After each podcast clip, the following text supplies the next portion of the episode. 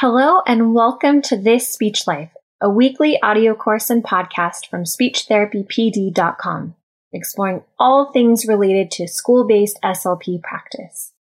I'm your host, Caitlin Lopez, MS, CCC, SLP, a pediatric SLP with 10 years experience in the school setting. Each week, we will cover three need to know aspects of that episode topic, two resources related to the topic, and one actionable strategy for tomorrow.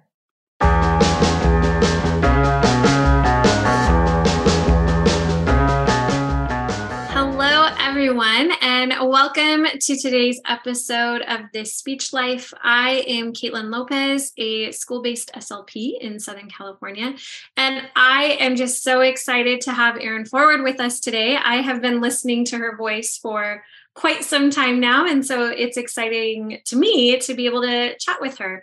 We are going to be diving into trauma informed care. I have really resonated with a lot of what Erin has said on her podcast, First Bite, and in her different social media posts. And I just wanted to pick her brain a little bit more about what that looks like in terms of speech therapy.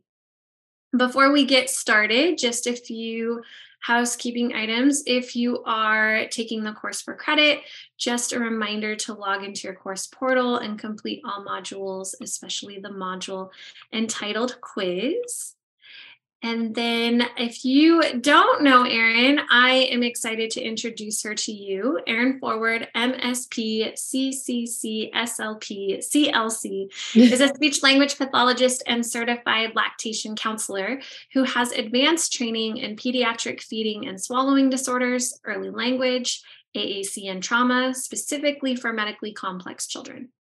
Erin holds a proficient DIR floor time provider certification and is a TBRI trained practitioner, which we will definitely get into today. She employs these skills as the lead feeding therapist and in home coordinator for a nonprofit clinic in Greenville, South Carolina.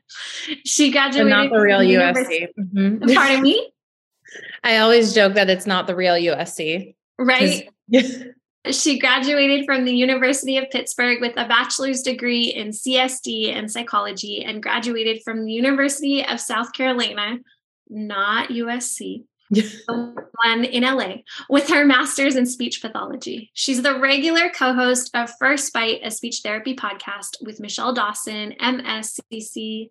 SLP, CLC, where she shares her experiences and evidence based practices from her time working in early intervention home health NICU, PICU, GI clinic, and outpatient clinic settings.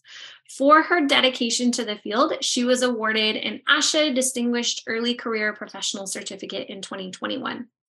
And then I'm just going to report our financial and non financial disclosures. For me, Caitlin Lopez, I am the host of the podcast and I do receive compensation for the episode. Erin collects an annual salary from Advanced Institute for Development and Learning. She receives an honorarium for each episode of First Bite that she presents from speechtherapypd.com, as well as compensation from webinars presented for speechtherapypd.com. Her non financial disclosures to report she is a member of the American Speech Language Hearing Association and the South Carolina Speech Language Hearing Association, or SCISHA. She volunteers for SCISHA as the co chair of the Baby BabyNet Committee and member of the Legislative Affairs Committee. She is also a volunteer with Feeding Matters LLC. You are very busy. yeah. Yeah, it's a problem. Between Michelle and I, it's like we see a problem and we're like, okay, what can we do to fix it? Let's make something or join something. And it keeps me very, very busy. Yes, right? Yeah, you mm-hmm. have been very busy. So today we're going to jump into trauma informed care. But before we jump into it, well, it's a little bit of jumping into it. I mentioned in your bio that you are TBRI trained practitioner. Can you share a little bit more about what that is?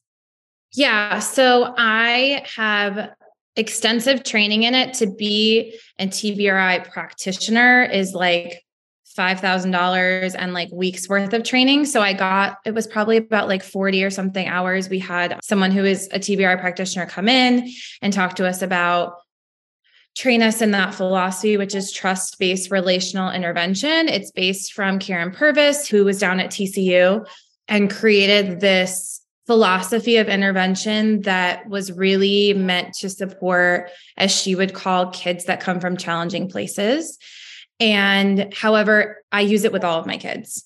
And the thing that I'm very passionate about is whether it's big T trauma or little T trauma, we all experience this in some way, shape, or form. And we have to go into working with another human, assuming that there's some sort of trauma. I would rather assume that trauma exists and has been experienced than assume that it hasn't.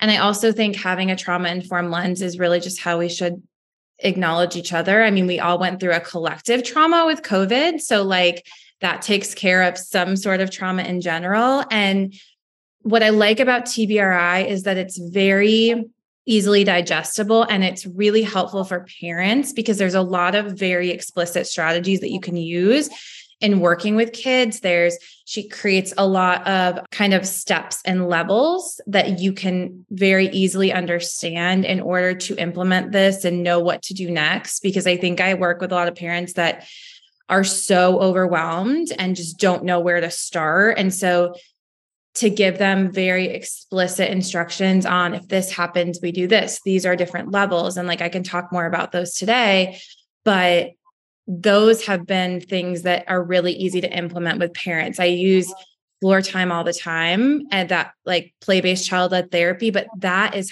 hard for parents to start at.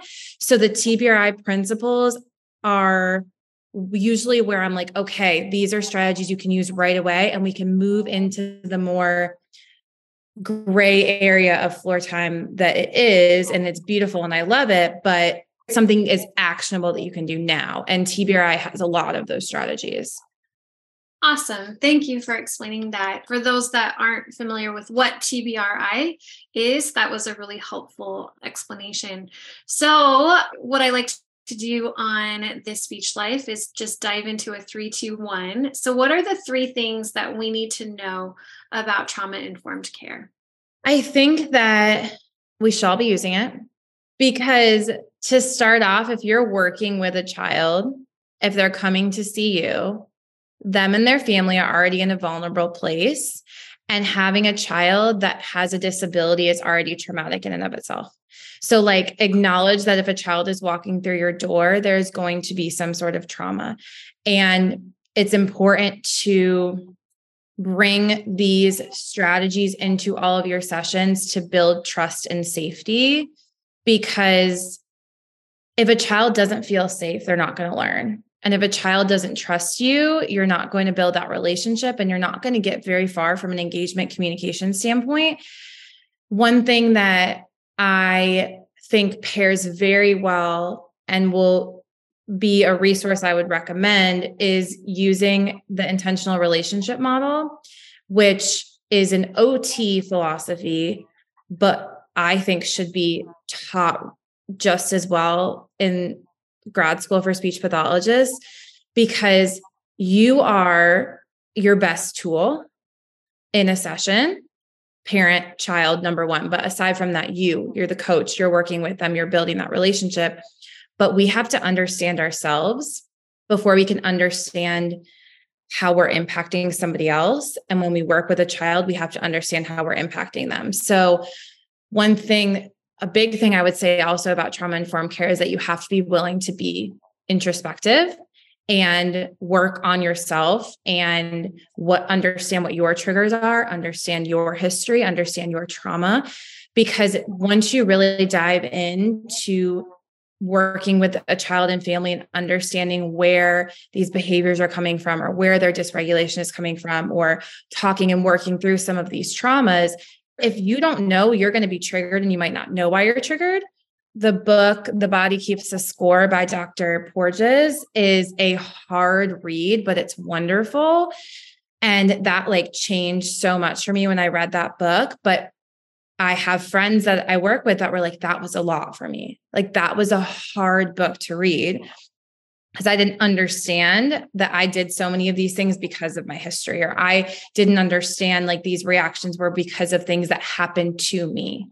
And that's the other big thing is like these are things that happen to someone and acknowledging that and understanding that about yourself because we have to learn to give ourselves grace.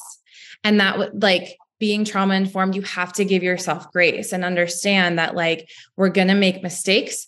We're going to work with a child and push them a little too far and they might have a moment where they're completely dysregulated and they get triggered and that's okay. That's how we learn.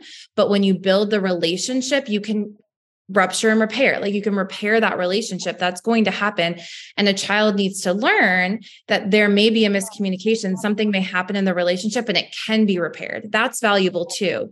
Walking on eggshells and not helping a child to grow and giving those experiences isn't helpful for them either because they need to learn how to push through ruptures in the relationship and to push through these other as they call in the intentional relationship model like interpersonal aspects, like things that are just going to happen, boundaries, miscommunication. There's like, and I have them written down too because sometimes I don't remember all of them, but um there's a lot of things that we can't control and that's okay.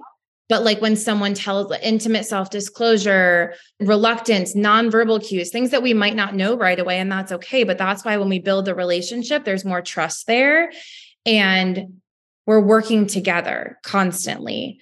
So, giving yourself grace, learning to understand yourself, and sitting back also because I love speech therapists and speech language. I love them.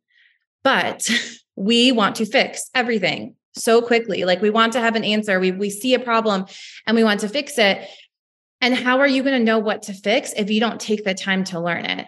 And I'll tell my families, your child is a full human. They're a full human. They are still growing and developing. But it would be very upsetting for me if someone thought that they were going to understand me one day of getting to know me. People will say to me, I'm very hard to read. And I'm like, yeah, I'm a complex person. You shouldn't figure me out right away. So, why are we not giving our patients more time for us to just understand them before we start trying to fix them?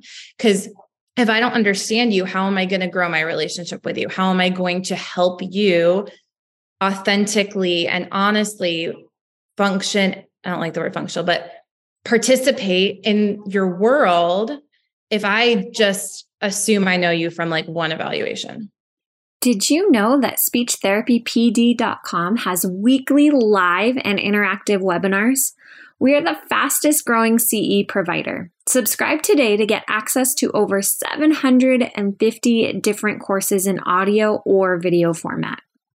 Thank you. that was a lot. Like I could talk about, I just word vomit sometimes. No, I think it's great, but I think that's so true. You know, this idea of there's so much within our system that I wish I could just demolish, right? Right. That one hour evaluation that I really appreciated you saying that because that was so validating for an experience that I had this week. I am covering a medical leave for a speech therapist at a school. And it was my first week working with this group of students. And the SDC teacher came in and she was like, What are you guys even doing? Because I was sitting there and watching a student. Mm-hmm. And, you know, she wasn't in there, she was in there for maybe 10 minutes or so. And I, I was interacting, but definitely taking that seat back, just watching him and trying to figure out what he was trying to communicate, how he was communicating. I appreciate that. I know that that's not necessarily, but just the last little bit that you said, I was like, okay, I do know what I'm doing, you know? I struggle because I sometimes I'm the person that people watch do therapy and they're like, um, like, what are you doing? Because it doesn't look like we looked like in grad school. And I'm looking at them very holistically within the context of communication or feeding or whatever I'm working on. But oftentimes, when I'm know I'm doing the most, it looks like I'm doing the least because I'm connecting. And when there's that flow and that energy, and we have this relationship, like, and we have to remember our kids are also developing and they still have to develop in that they have to go through these experiences and learn and problem solve on their own for it to really resonate and them to grow in a way that again is authentic and honest to who they are and if we keep trying to fix every little thing and always top down work on communication then like it's always going to be hard. But like if we facilitate and they learn through experiencing the world within their zone of proximal development like that's our goal is to see how are you learning how are you communicating how can i challenge you within a realm that is not going to make you feel like a failure and then you trust me enough for it to be motivating for you to continue to challenge yourself.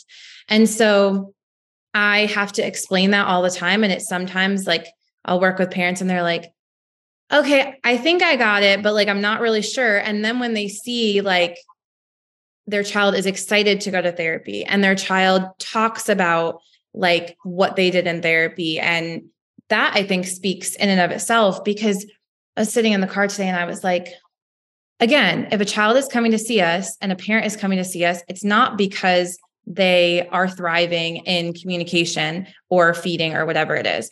Part of our job is to put joy back in that thing that's hard for them and make it joyful and make them feel successful in it and to understand how they are communicating in ways. We're just the society that we live in isn't the most set up for them and the fact that we again spend so much time as the person that's supposed to understand them the best making them still feel like they're not doing well enough like kind of doesn't make sense to me but yeah I feel like we're going to go on a lot of tangents today. So I. no, it's great. If any of you are tweeters, that was definitely, well, maybe nobody tweets anymore. I'm not a Twitter person, but that was definitely a tweetable moment. Put joy back in. I really love that. That concept of putting joy back in, which you shared, because that's so true. You know, we're doing wherever our child is whether they're in school or they're the playground or you know in line at trader joe's like they know they cannot communicate and so why are we making it more difficult for them versus making it fun and easy so i love that i am going to backtrack just a bit because i want to highlight some of the things that you said and make sure that i got all three points so your first is that we should be doing trauma informed care and using a trauma informed lens Number two, this is what I love about you, Erin, is that you take courses in all types of different subject matter, not just speech. And that really informs your practice. And then you teach the rest of us, which I love, which is also why I was like, I have to talk to her more about this. So I really loved how you brought in the intentional relationship model. That's what we should be thinking about with our trauma informed care. Is that, am I? Mm-hmm. Okay, great. I'm catching. And, and to really like in the intentional relationship model, you have to be able to reflect on yourself and like understand what role you play in a session and how you're using your voice and how you're using your touch and how you are reacting to a child because I get very frustrated when I see therapists that don't realize how much that child is listening, how much that child is seeing their body language, how much that child is reacting to the way that they're responding to them because that has so much impact. And so realizing it's not necessarily always about what you do and what lesson plan you have, it's about who you are.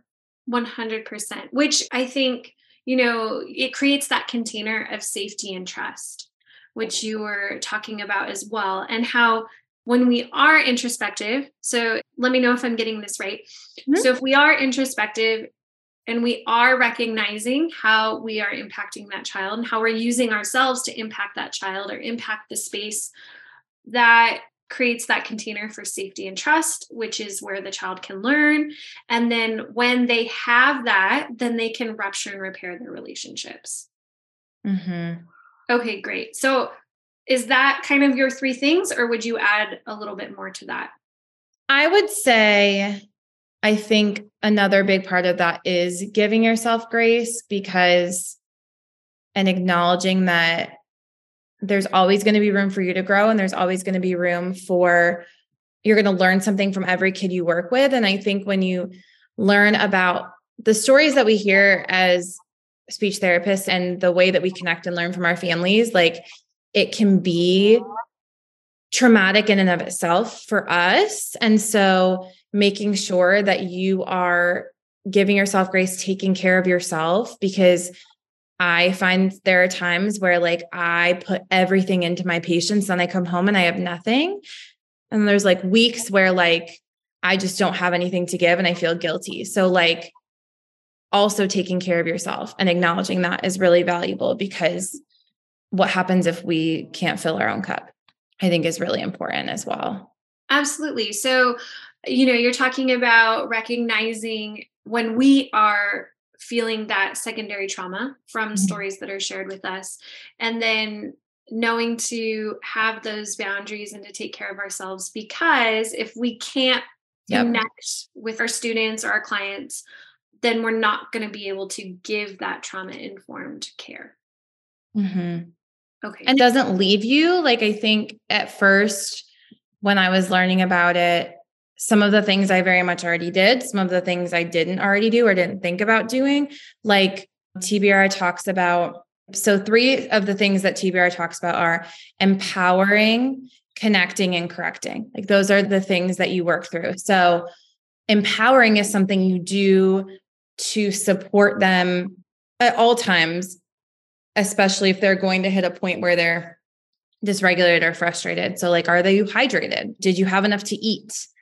And certain things that are internal to that would be let me find them so I don't butcher them because I want to make sure that I do care and justice. But like thinking about your sensory needs. So, like, we have to acknowledge that children have different sensory systems and their world is different to them. And so, if we're not supporting their sensory needs, they're not going to have the empowerment to be able to support themselves when a situation comes up where they're feeling dysregulated working on transitions and things I really love that she talks about are rituals. So I make sure that when I say hi to a patient, I say it the same way every time if I can. I mean, we all have our days. Again, give yourself grace. But like I want to make sure like I get on their level. I say hello, whether it's a touch on the arm, whatever they're comfortable with, depending on like how they respond to touch, because we all know that kids, I'm a person, I don't love deep pressure there's only a few people I let hug me like a deep hug, but like because I'm very sensitive to it. So like a light touch is all I really need. That's another touch is a very strong tool, but you have to use it very carefully because our hands have so many senses in them. And then some kids have had really bad experience with touch, especially our medically complex children that it's no one's fault, but they had to go through procedures and people touched them when they didn't want to. And so, how do we build back that good relationship with trust? But we work through these empowering strategies, set them up. You have rituals that you can pull back on when there is a situation where there may be escalating. Parents that have a good night routine, dads that have like a social game that they play with their kid. If we're having a meltdown, can I pull that social game so that I can get out of that child can get out of their lower brain and get to their higher brain and they can access some more of that cognition? Whereas we're in fight, flight, freeze, I'm not accessing that. And that's where the connection comes in. And she talks about engaging them. So, can I use touch? Do we have a high five? Can we hold hands? Do they respond really well to eye contact? We know our neurodiverse population does not always love eye contact. That's okay. But I have a lot of kids that, like, when they are with me and give me eye contact, I know that they're really looking into my soul. A lot of the autistic kids I work with, it's like I'm not asking for eye contact, but when they give it to you, like they give it to you and it means so much. That playful interaction. So, like, she talks a lot about how if you have to correct, which is there are times where we have to correct children if it's unsafe, especially like if they're running into the parking lot, that is not safe. If they're harming themselves, that is not safe. And we have to, that safety always is going to come first. But can we give them choices if they're making some sort of decision? Can I give you two options so that you feel like you have some sense of control? And control is a big theme with trauma informed care. Like if you've experienced trauma, a lot of times the response is I want to control more of my life because I didn't have control when I experienced trauma. So how do we give them control? That can look like I'm want to they have to go to the car. They don't want to go to the car because they don't want to go to school and they're anxious about it and it's it's really stressful.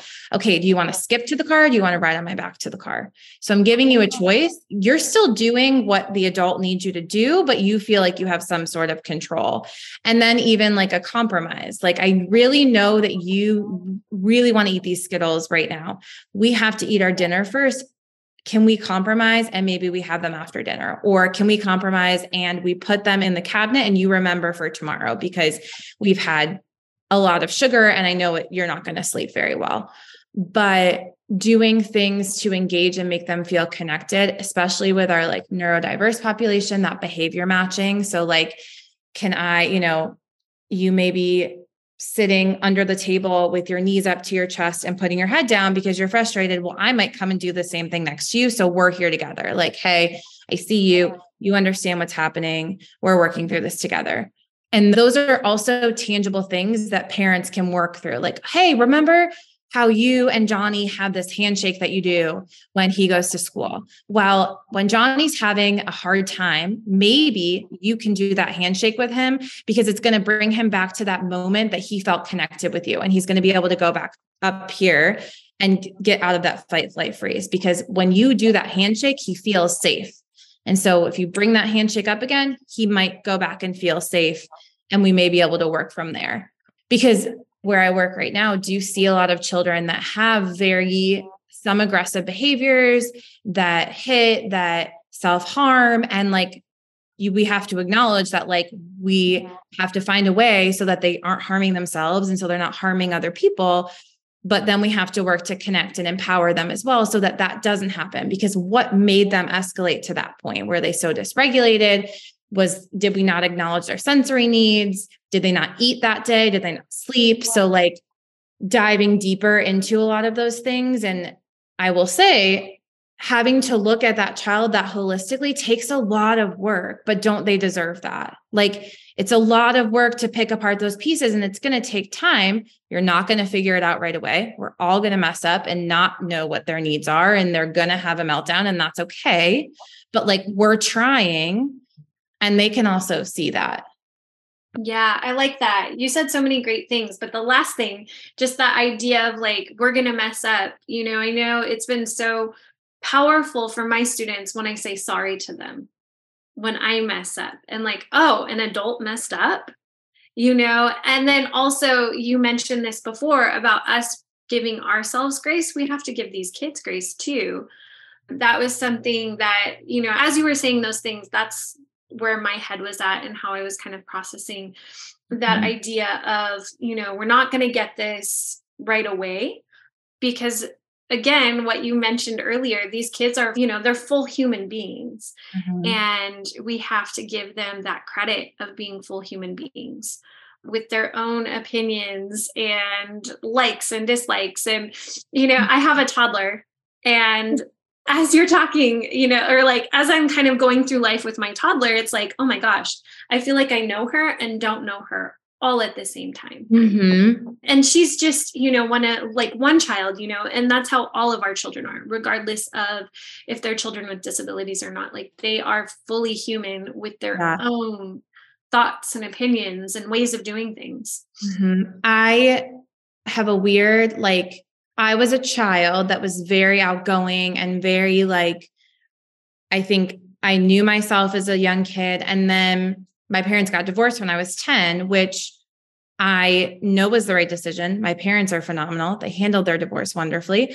But I was an old soul always and then became a people pleaser because I just wanted everyone to be happy. And I just got, would get very stressed and very anxious and kind of lost her a little bit, as weird as that sounds. And as I got older and more confident, I was like, I feel like finding the little girl that I would watch in videos that was singing like songs and performing for people. And I feel like very passionate about helping kids not lose that little girl that they were and making sure that they continue to know who they are and be confident in that and especially I talk Karyn Purvis is the TBRI program focuses not really focused on medically complex children. Again, I still use it with them, but I feel like so many of the kids we work with that go through so many medical procedures and so much trauma in that way, like my number one thing with them is like find a way for them to say no in the easiest way possible and honor that there may be things that they have to do that we have to just make it as safe and comfortable as possible. But honoring a child's no when they couldn't say no for a while is like one of the most valuable things. And then when I trust that they can say no, I can trust that I can work through understanding them better because I can read those cues. And this is I think couples with trauma informed care, but I hear SLPs all the time say, well, the OT is going to get them regulated and then we can work with them. Our specialty is communication. And one of the first ways you can tell if a child is dysregulated is things that they're communicating. And it may be subtle. It may be like a physiologic response. Babies communicate in the NICU by unfortunately desatting and bradying. And you're like, please don't, you know, like we need to calm down here i'm not i'm not ready for this but it's then our job to read that cue and help understand why and so we play just as much a role in regulation and regulation is such an indicator of like what their responses are so making sure that we acknowledge those small cues because a response to something that like is triggering or dysregulating may be so subtle at first and we just might not have noticed it and then it gets bigger. Thank you. Yeah i you made some really great points about just looking at these kids holistically and like like you said you know they are communicating and it's not necessarily in the way that we learned in grad school that they're communicating and i do believe that that couples with trauma informed care you know that was another point that you made about kids needing control. Because when you've gone through trauma you have lost control and that's really a huge part of what that trauma you know is right? And so i was thinking back to students that i've had in the past where I look at a student and I think, oh man, there's some big T going on right now, or some big trauma going on right mm-hmm. now. And a teacher who might not have the same experiences that I have is going to look at this kid and be like, oh my gosh, you know, there's such a bad kid. These are things that we hear, you know, there's such a bad kid. And in the back of my mind, I'm thinking, well, they're wanting control in the situation. You're in a power struggle. This is not, and this is why I'm such a, a big proponent for child centered therapy even in the school setting, because when you get into that power struggle, there's no learning that happens. And of course, like we, I'm thinking of situations where kids are not safe. So I really liked how you gave them the choices. And I think that that's really helpful. You know, as I was thinking about what the kids on my caseload, and I am a big believer that every kid on my caseload, especially because of the last few years, right? And I mm-hmm. also, another point I'm going to backtrack just a little bit, but it all goes together. I really liked how you said that we should be thinking about every kid on our caseload having had experienced trauma because it is not our privilege to know what their trauma is. I think, you know, I don't want to share my trauma with everyone that I meet, and our kids shouldn't have to share their trauma with everyone they meet. I have had kids, you know, share some pretty deep things with me, and I usually just say, Do you want to talk about it? And they say no? Okay great you know? And and it's helpful to know sometimes sometimes it's not. But i really like that you made that point because i think that that just honors their autonomy a little bit more that we don't expect kids to share these big moments with us if they don't want to. Anyway back to that point of you know thinking back to our students and using or our clients or patients and using these strategies what was helpful to me when i learned them was also you know these are things that we're already doing. Mm-hmm. most of us already have somewhat of a routine. I like the word ritual. That just sounds a little bit nicer and kind of kind of a little bit more fun. But most of us have a ritual or have a routine for how we start and end our sessions and how that really does create that safety container for these kids. So i like that you brought that up and i'm hoping that those that are listening right now are also thinking back on their practice and thinking, okay, I am doing this, you know, like, and it goes back to that piece that you said about giving ourselves grace too. Like we do know how to do this. We do know how to connect with our clients, with our kids. That's why mm-hmm. we're in this and why we're good at our jobs. That's the piece I think that really is that. So thank you for bringing that up. And just to make sure that I'm catching you. So empowering is checking in with those basic needs that kids have. You know, whether that's food, water, sleep, sensory needs, you working through those transitions and then those rituals. And then connecting is finding ways to be playful and to engage them. And then the correcting is giving them back some sort of control. I really love that example of okay, how are we going to, you know, get to the classroom? Are we going to walk or hop or are we going to hold hands? You know, whatever it is. I did that with a little girl that I was working with today. At my district, we have walk in preschool students. If they aren't in a preschool program, their parents bring them for speech. And she didn't want to leave. And so I said, okay, are we going to walk to find mom? Are we going to stomp or are we going to hop? We did all 3 mm-hmm. Compromise, yeah. Mm-hmm. Yeah. We did all three. You know, she changed her mind about halfway that. But I love that idea of giving the choices and giving back that control and giving control with things that we're comfortable with, right? We're not allowing the kid to make, you know, huge decisions, but I really like that idea of like, okay, we're going to give you back control. And then another thing that you mentioned, which I can see being really powerful, is that idea of mirroring, mirroring. You know, when you're talking about the child sitting with their head in their hands, you know, and mirroring that and showing them I'm here with you. I really love that. I hadn't thought of that before. Are you looking to move up on the pay scale? You can through speechtherapypd.com in collaboration with University of the Pacific. Start earning graduate level credits today. Courses are evidence based and practical. Win win. Check out speechtherapypd.com for more information on earning graduate level credits. She, the woman who taught my course, Amy, and I'm going to find her last name. She's a professor, an OT professor at um, Temple. She's wonderful. And she talks about how, like, you know, you'll have kids lying on the floor, like, kind of looking like they're losing it. And what would happen if you lied on the floor next to them? And then you're like, hey, like, are you kind of angry? Yeah, I get it. I hear you. Like, and there is, I see both sides of the debate of giving kids words for their feelings because how are they going to know how to label it if no one ever gives them the label but we don't always know how they're feeling so i think to that when we're lying on the floor and a child may feel angry or anxious or scared like we don't necessarily know how they're feeling but if you build that trust that child is also going to understand that you're trying and if that's not how they feel like they can correct you too so the kids that I work with that I do label their feelings, but I'm trying to give them power and control over their emotions. I do it with kids that I know trust me and will correct me too if that's like not really how they're feeling. Because that is a, a hard part sometimes i think. We don't always know but yeah that i'm here with you.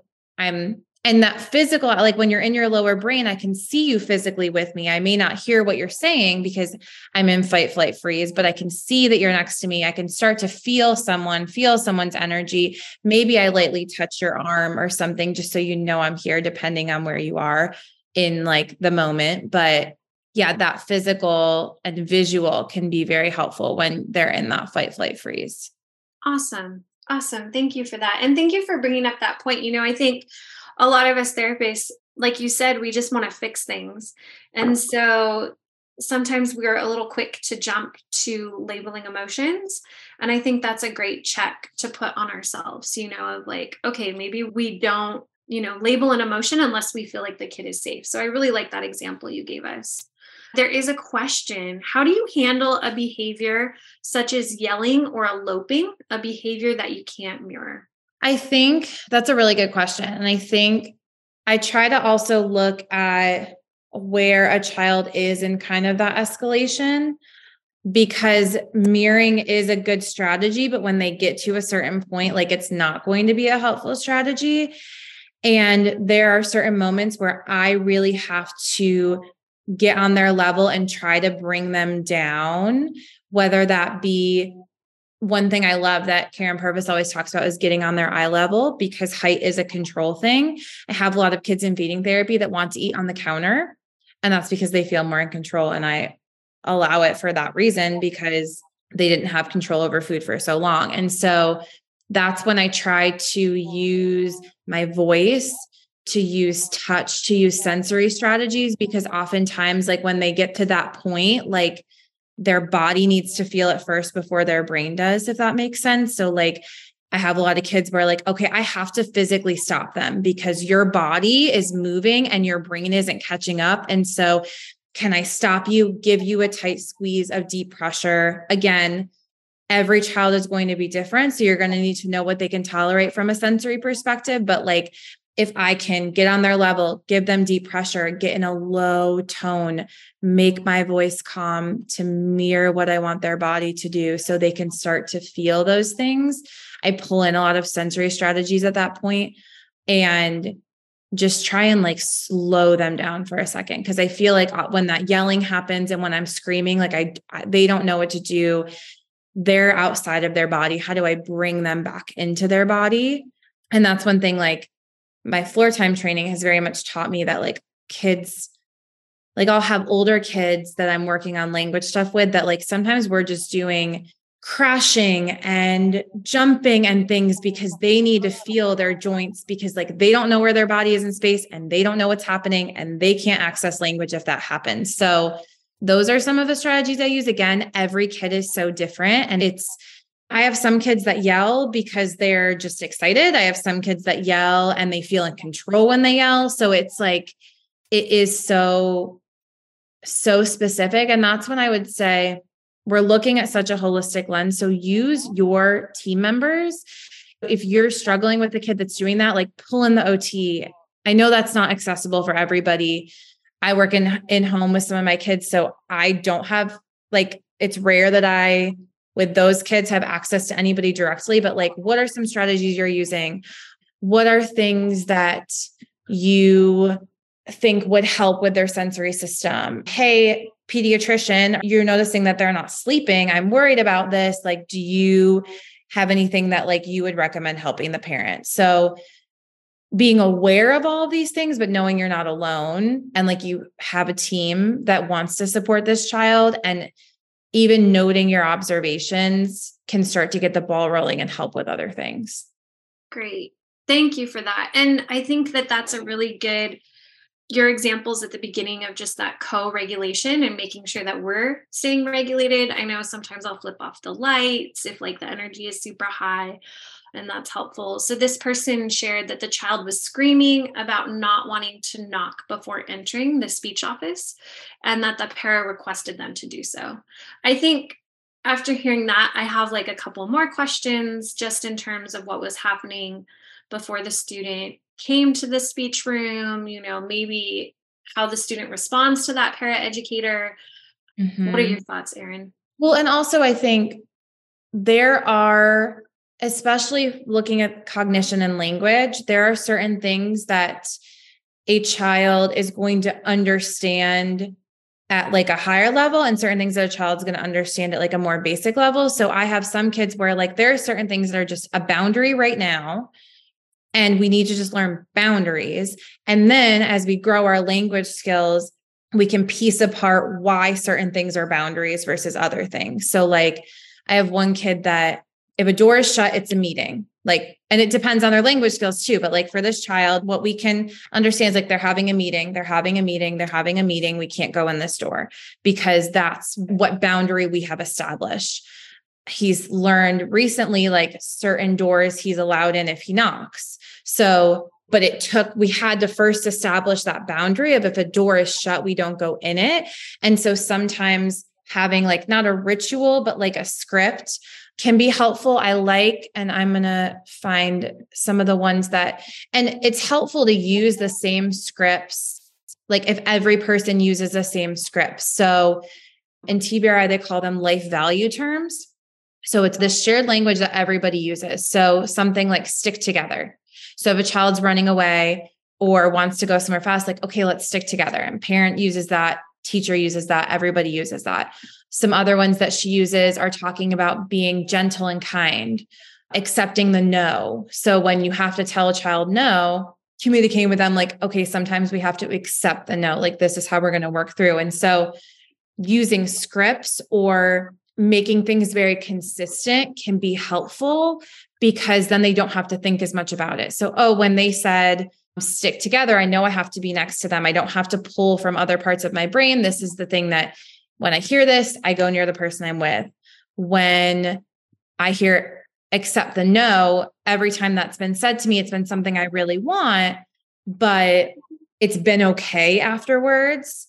And Karyn Purvisell talks a lot about giving a lot of yeses so we have to acknowledge how many times we're saying no to a kid on a daily basis because that can be really frustrating. So giving as many yeses as you can during the day makes the no easier later on. So like I sometimes feel like I didn't realize how many times I was saying no in a session and for what reason. But let's think about how frustrating it would be if you were at work and every time you asked someone if you could do something or to do something, they kept telling you no. Like I would be really frustrated and probably yelling eventually. So, did that child have a bunch of no's before he got to the door? I don't know. Maybe he did. Was it a loud sensory experience just to walk through the hallway and he just needed to get through because it was just too much. It could have just been that he was frustrated because he wanted to knock on the door and he didn't. And that's okay. You're going to have those moments. But that's when using these strategies of building the connection, having the rituals, all of these can help make that easier. And again, there are going to be some times where it's just not going to work and they're going to yell and it's going to be okay. Absolutely. Like, you know, you talked about that kind of at, uh, towards the beginning of like, you know, these are strategies that are helpful, but we are working with like living, breathing, fully human mm-hmm. people that are still going to do their own thing, just like, you know, adults are. So, I really love all the different things that you just gave us. And that shared language, I think, is so helpful that we can use with all of our students. You know, that's kind of what helps create the classroom culture. And so I just, I really love that. And, you know, working with your team members to make sure, team members, parents, to make sure that we're all using that shared language. So I'm going to jump to our next question. What resources do you have for those of us that want to learn a little bit more about trauma informed care? The TBRI website has a lot of really good resources and also videos to show like what those principles look like. So I've pulled like sometimes when I'm explaining things to parents, I will pull from their website to show them direct videos of Karyn Purvis like um working with a child, getting on their level, explaining things to them. She even, which I think is really, we don't think about like when she works with a child sometimes and they're really having a hard time, she will get them in a similar position like when you're in the womb because it just has this feeling of safety and security. And unfortunately, for a lot of children that we work with that come from hard places, they didn't have a lot of that feeling safety even in the womb a lot of kids that we work with. And so bringing them back there and really back to that space can bridge a feeling of security. And so i really like to pull um, from her resources. I really really love the book the body keeps the score. Like i said it's a hard read and it's one that you have to be prepared to kind of be reflective the polyvagal theory is also a really, really great book. We all know about the vagus nerve from like a swallow, from a cranial nerve swallowing standpoint, but to realize the impact that the vagus nerve has on like our entire body and how we function is wonderful. And this stuff is not anything like we learn in grad school because I feel like as speech pathologists, it's very a lot of things were very structured and very you make a lesson plan and you use these stimuli and you do all of this. And this is but we're dealing with humans and we just have to pull from what we know. When we know better do better and use our mentors and use our resources because every child is different and they deserve to be treated as such. And as you see more patients and work with more patients, like you just pull from all of those things. But having all those in your back pocket to better understand the why can also help you not get as burnout too and see more value in it as well. I think the more I learn, the more I realize I can do so much with so little, but I also don't have as much of an impact as I feel like if that makes sense. Like there's these tiny things that can make such a big difference. But when you look at a child holistically and you look at treatment holistically, you're also like, wow, there's so many other things that are impacting this communication or this feeding that like I'm going to do what I can, but like I only have so much control myself. Absolutely. And especially when you think about how little kids are with us, right? I mean, how do we actually make an impact in that little bit of time? Which I think is why some of the strategies that you've shared with us today and teaching families about those strategies, or we're teaching, you know, fellow educators about those strategies, I think that's really helpful. So, those of you, just to recap, Erin shared The Body Keeps the Score by Bessel van der Kolk. That that's the book, right? Yes. Mm-hmm. Okay. And then that is a phenomenal book. Like she said, it's a pretty yes. I flipped Porges and Vander. I'm sorry, I flipped the authors of those two books. Thank you for that's okay. I just wanted. I was like, I yep. think this yep. is the one she's talking yep. about. Okay, great. So yeah, Bessel van der Kolk wrote "The Body Keeps the Score." And then the second resource or the first resource that Erin shared with us is the TBRI website with Karyn Purvis.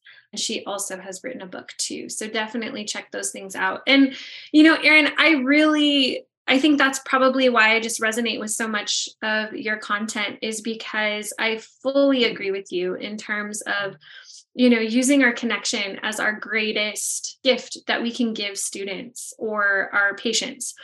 And we hear it all the time, but then to actually lean into it, I think is a different thing. I know, you know, we don't care your students or your children don't care what you have to teach them until they know how much you care. You know, mm-hmm. that's a phrase that we hear all the time. One of my principals used to always say, You got to reach them to teach them. You know, what are you doing in your classroom to reach them? And I really appreciate how you've brought this to the speech perspective, but also brought in outside resources and strategies to help us really conceptualize what that means. You know, connecting with a child doesn't just mean like, oh, cool, we both like soccer. Connecting with a child is so much deeper than that. And so I really appreciate the ways that you've shared about observing children and responding to children rather than reacting to children. I think that that's really huge. And the different examples that you've shared for us today. So thank you for that. We also had a comment. Bethany says that she agrees. Fantastic. All right. So, Erin, what is one actionable strategy that we can start doing tomorrow? My favorite is to think about how you say hi and bye to your kids because that's what they start their session with and that's what they leave your session with. And that consistency also, you know, there's kids that we work with that like have had people in their life that were in their life and then them weren't. And that don't know or have that understanding of time. And then to know like okay she said bye this way this day. Like i know that i'm going to see her again. I know that like that's going to help the routine. And i think to take a step back in your sessions like i would just two minutes is going to feel like a very long time but like set a timer for two minutes and just watch and see what happens because we're so quick to jump in and there's so much value in interpreting and understanding and watching how they look at something and watching how they respond to that sound and watching how they put their toys on the ground and for what reason they put their toys on the ground. Like if they start to make more sounds when you're not near them or there's a lot to that. So 2 minutes it will feel like forever but we need to learn to be a little more quiet which is hard because this is what we do but yeah i love that. So think about setting up a ritual for saying hello and for saying goodbye if we haven't already done that and then taking that time to observe our students i really love that especially when it comes to to observing you know those of us that are in the school setting and we work with groups of students you know observing how they interact with each other too because that might be vastly different than how they interact with us you know and observing how they interact around the school campus, which is something that is a gift that we have. I've worked in both clinic and school side, and that's something that I've really I missed when I was in the clinic was I only got to see them in one setting versus at the school. I felt like in the clinic I did eventually get to know my kids well, but I felt like it took way more time than at the school setting because I could observe them at lunch. I could observe them when they got to school. I could observe them at recess. I could observe them in their classroom. You know, there were so many more settings and definitely sitting back and reflecting on what you're seeing. I know at first when I was given that concept of, okay, what are you doing in your observations? It was hard at first. You know, I'm thinking that I'm just watching the student, but, you know, we're watching the other students, we're watching the teacher, we're watching what the feel of the classroom is, how often the teacher says something positive versus something negative. You know, it's not just mm-hmm. that student. So, what I think was helpful for me with that observation was figuring out how many questions I could ask about this situation for myself. Do you have any tips that you could give us for those of us that are kind of building our observation skills? I think that and and one thing that I will say is we have this beautiful gift of understanding communication at a level that other people don't. And so a big part of our job is to interpret what that communication is and to be their voice because not everyone else understands it in that same way. And so observing and taking that step back allows us to read those cues and to understand their communication even more because the kids that we work with necessarily aren't developing language in the typical way and so think of it i mean we take language samples all the time but this is more of an overall communication behavior sample that we're observing. And I have so many people that always ask me all the time, like, how do you take data on this? How is this like, like, how are you measuring this? And genuinely, I feel some of it. Like, genuinely, I will sit there and feel and trust and just go with my gut and my instinct because we know and feel so much more than we think. And there's energy in that. Um, Kim Barthel is an OT who I have met. She's wonderful. She's brilliant. She's amazing. She had us do an exercise where we had to close our eyes and put our hands, like my hands were up here, the other person's hands were here, and try to move the way that the other person's hand did with their eyes closed. And if you just let go of a lot of things, like it works because we're putting energy out there. And so sometimes like I can't say, measure this, look at this, figure this out. Like sometimes we just have to feel it a little bit and trust our gut, but we have that knowledge in there as well. And so I get so frustrated that we have to justify our services so much because we have so much value as a clinician. And once you get past that, you can do so much more. But I get it. There's things you need for the school, there's Common Core, there's insurance, there's all of it. But at the end of the day, again, this is still a human. And we went to grad school. We know our stuff. Like we need to get to a point where we like don't feel like we have to justify this much. But I get it. yeah. Yeah. I think, you know, going back to that, that idea of like that practice that you had to do with Kim Martell. It reminded me of like, I think this was honestly the most I'm trying to think of what the word is that I'm trying to think of. Like the thing in my practice that totally changed everything. I was a relatively newer clinician and I just remember I had this group of boys that were like bouncing off the walls and I all of my teacher tricks were not working. And I thought, okay, let me just take a minute. I took a deep breath and I thought, oh my gosh, what did I just do? I just took a deep breath. How do I get these kids to breathe? You know? And i thought okay what calms me down? Yoga. And so but of course like if you've ever told a kid to take a deep breath or if you've ever told a kid to do something and they're up here people who are watch who are listening don't know what i'm doing. You know when they're like swinging from the rafters basically like if you've ever told a kid to take a deep breath they're just going to start hyperventilating. You know or if you tell them to like sit down or be still like you're not going to get that. And so looking back now, I'm like, oh, yeah, I've learned all of these things from my OT, but it's that intuition that we have as human beings that I think what you're saying, Erin, is just lean into that. I thought, okay, I need to get these kids grounded. They need to feel the ground beneath their feet. So I had them take elephant steps. I was like, all right, I want to see who can walk like the loudest elephant to get them to stomp their feet on the ground. And we just moved around the table And then after I could feel them dropping down, I was like, okay, let me see who can take the longest breath while lifting your arms up as high as they will go. You know, you have to make it a competition with boys mm-hmm. sometimes. Mm-hmm. At least this particular group of yep. boys. Like I knew them, I knew that this was going to work. And then once they started to come down, then we did, you know, like tree pose or something that looked fun, but still difficult and challenged them.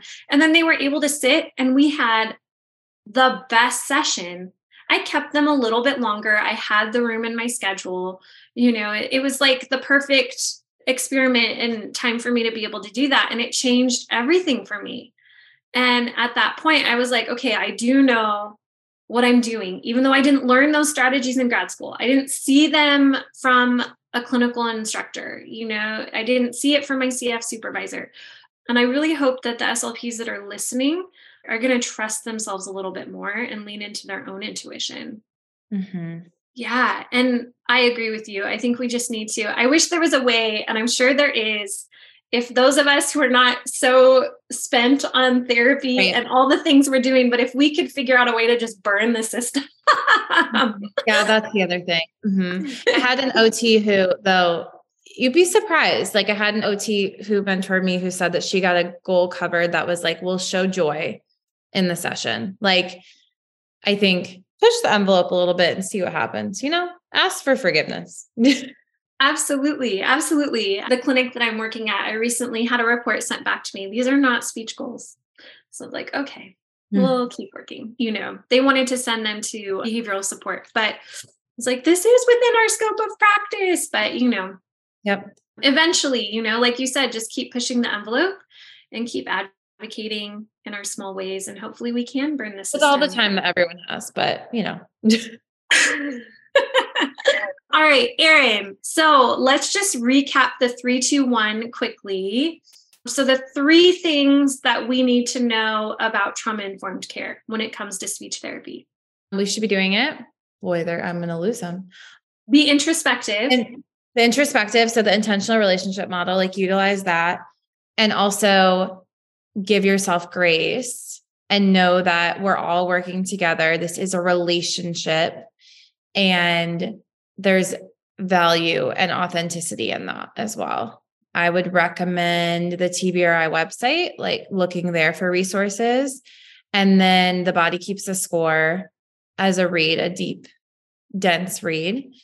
And a tip to use either working on your hello and goodbye or sitting back for two minutes and just observing and understanding because that's the other thing. I think it's looking at it as I'm working to understand so I can better inform my practice instead of just observing because I think that word observing can seem I don't think it is, but I think people can feel like it seems a little lazy. We're informing and understanding. I love it. And I also love that you switched it from observing to understanding because observing it does like that is a very passive word, right? I'm just sitting here and observing. But if I'm seeking to understand, then I'm really thinking critically about what's happening in front of me. So I appreciate that word switch. All right, Erin, what are ways that people can follow you, know what you're up to, learn more from you? Michelle and I both respond to messages on the First Bite Instagram. I'm also, I have my own Instagram, Erin Forward slp or erin.forward.slp, one of those, you'll find me. And if anyone has a question they want to email me, you can email me at erin.forward.slp at gmail and I can put it in here if you have any questions. I think we all have to support each other and be a resource. And anyone that's trying and working to be more trauma informed, to utilize child led play based therapy, like I'm all for it and we'll send you all the resources you want and all the people because I think everybody should be doing it to some extent. Absolutely. Absolutely. Well, thank you so much, Erin, for, for having me. It went by yeah. so fast. yeah, it did, right? It did. It went by so fast. Thank you so much just for sharing your expertise and really, more importantly, your passion and compassion for the children you work with and the families you work with. And I am feeling so inspired and ready to dive into tomorrow. And I hope all of you are as well. So thank you so much, Erin. And thank we hope you. to see you all back here soon. Bye. Thanks for joining us at This Speech Life. Remember to go to speechtherapypd.com to learn more about earning ASHA CEUs. We appreciate your positive reviews and support and would love for you to write a quick review and subscribe.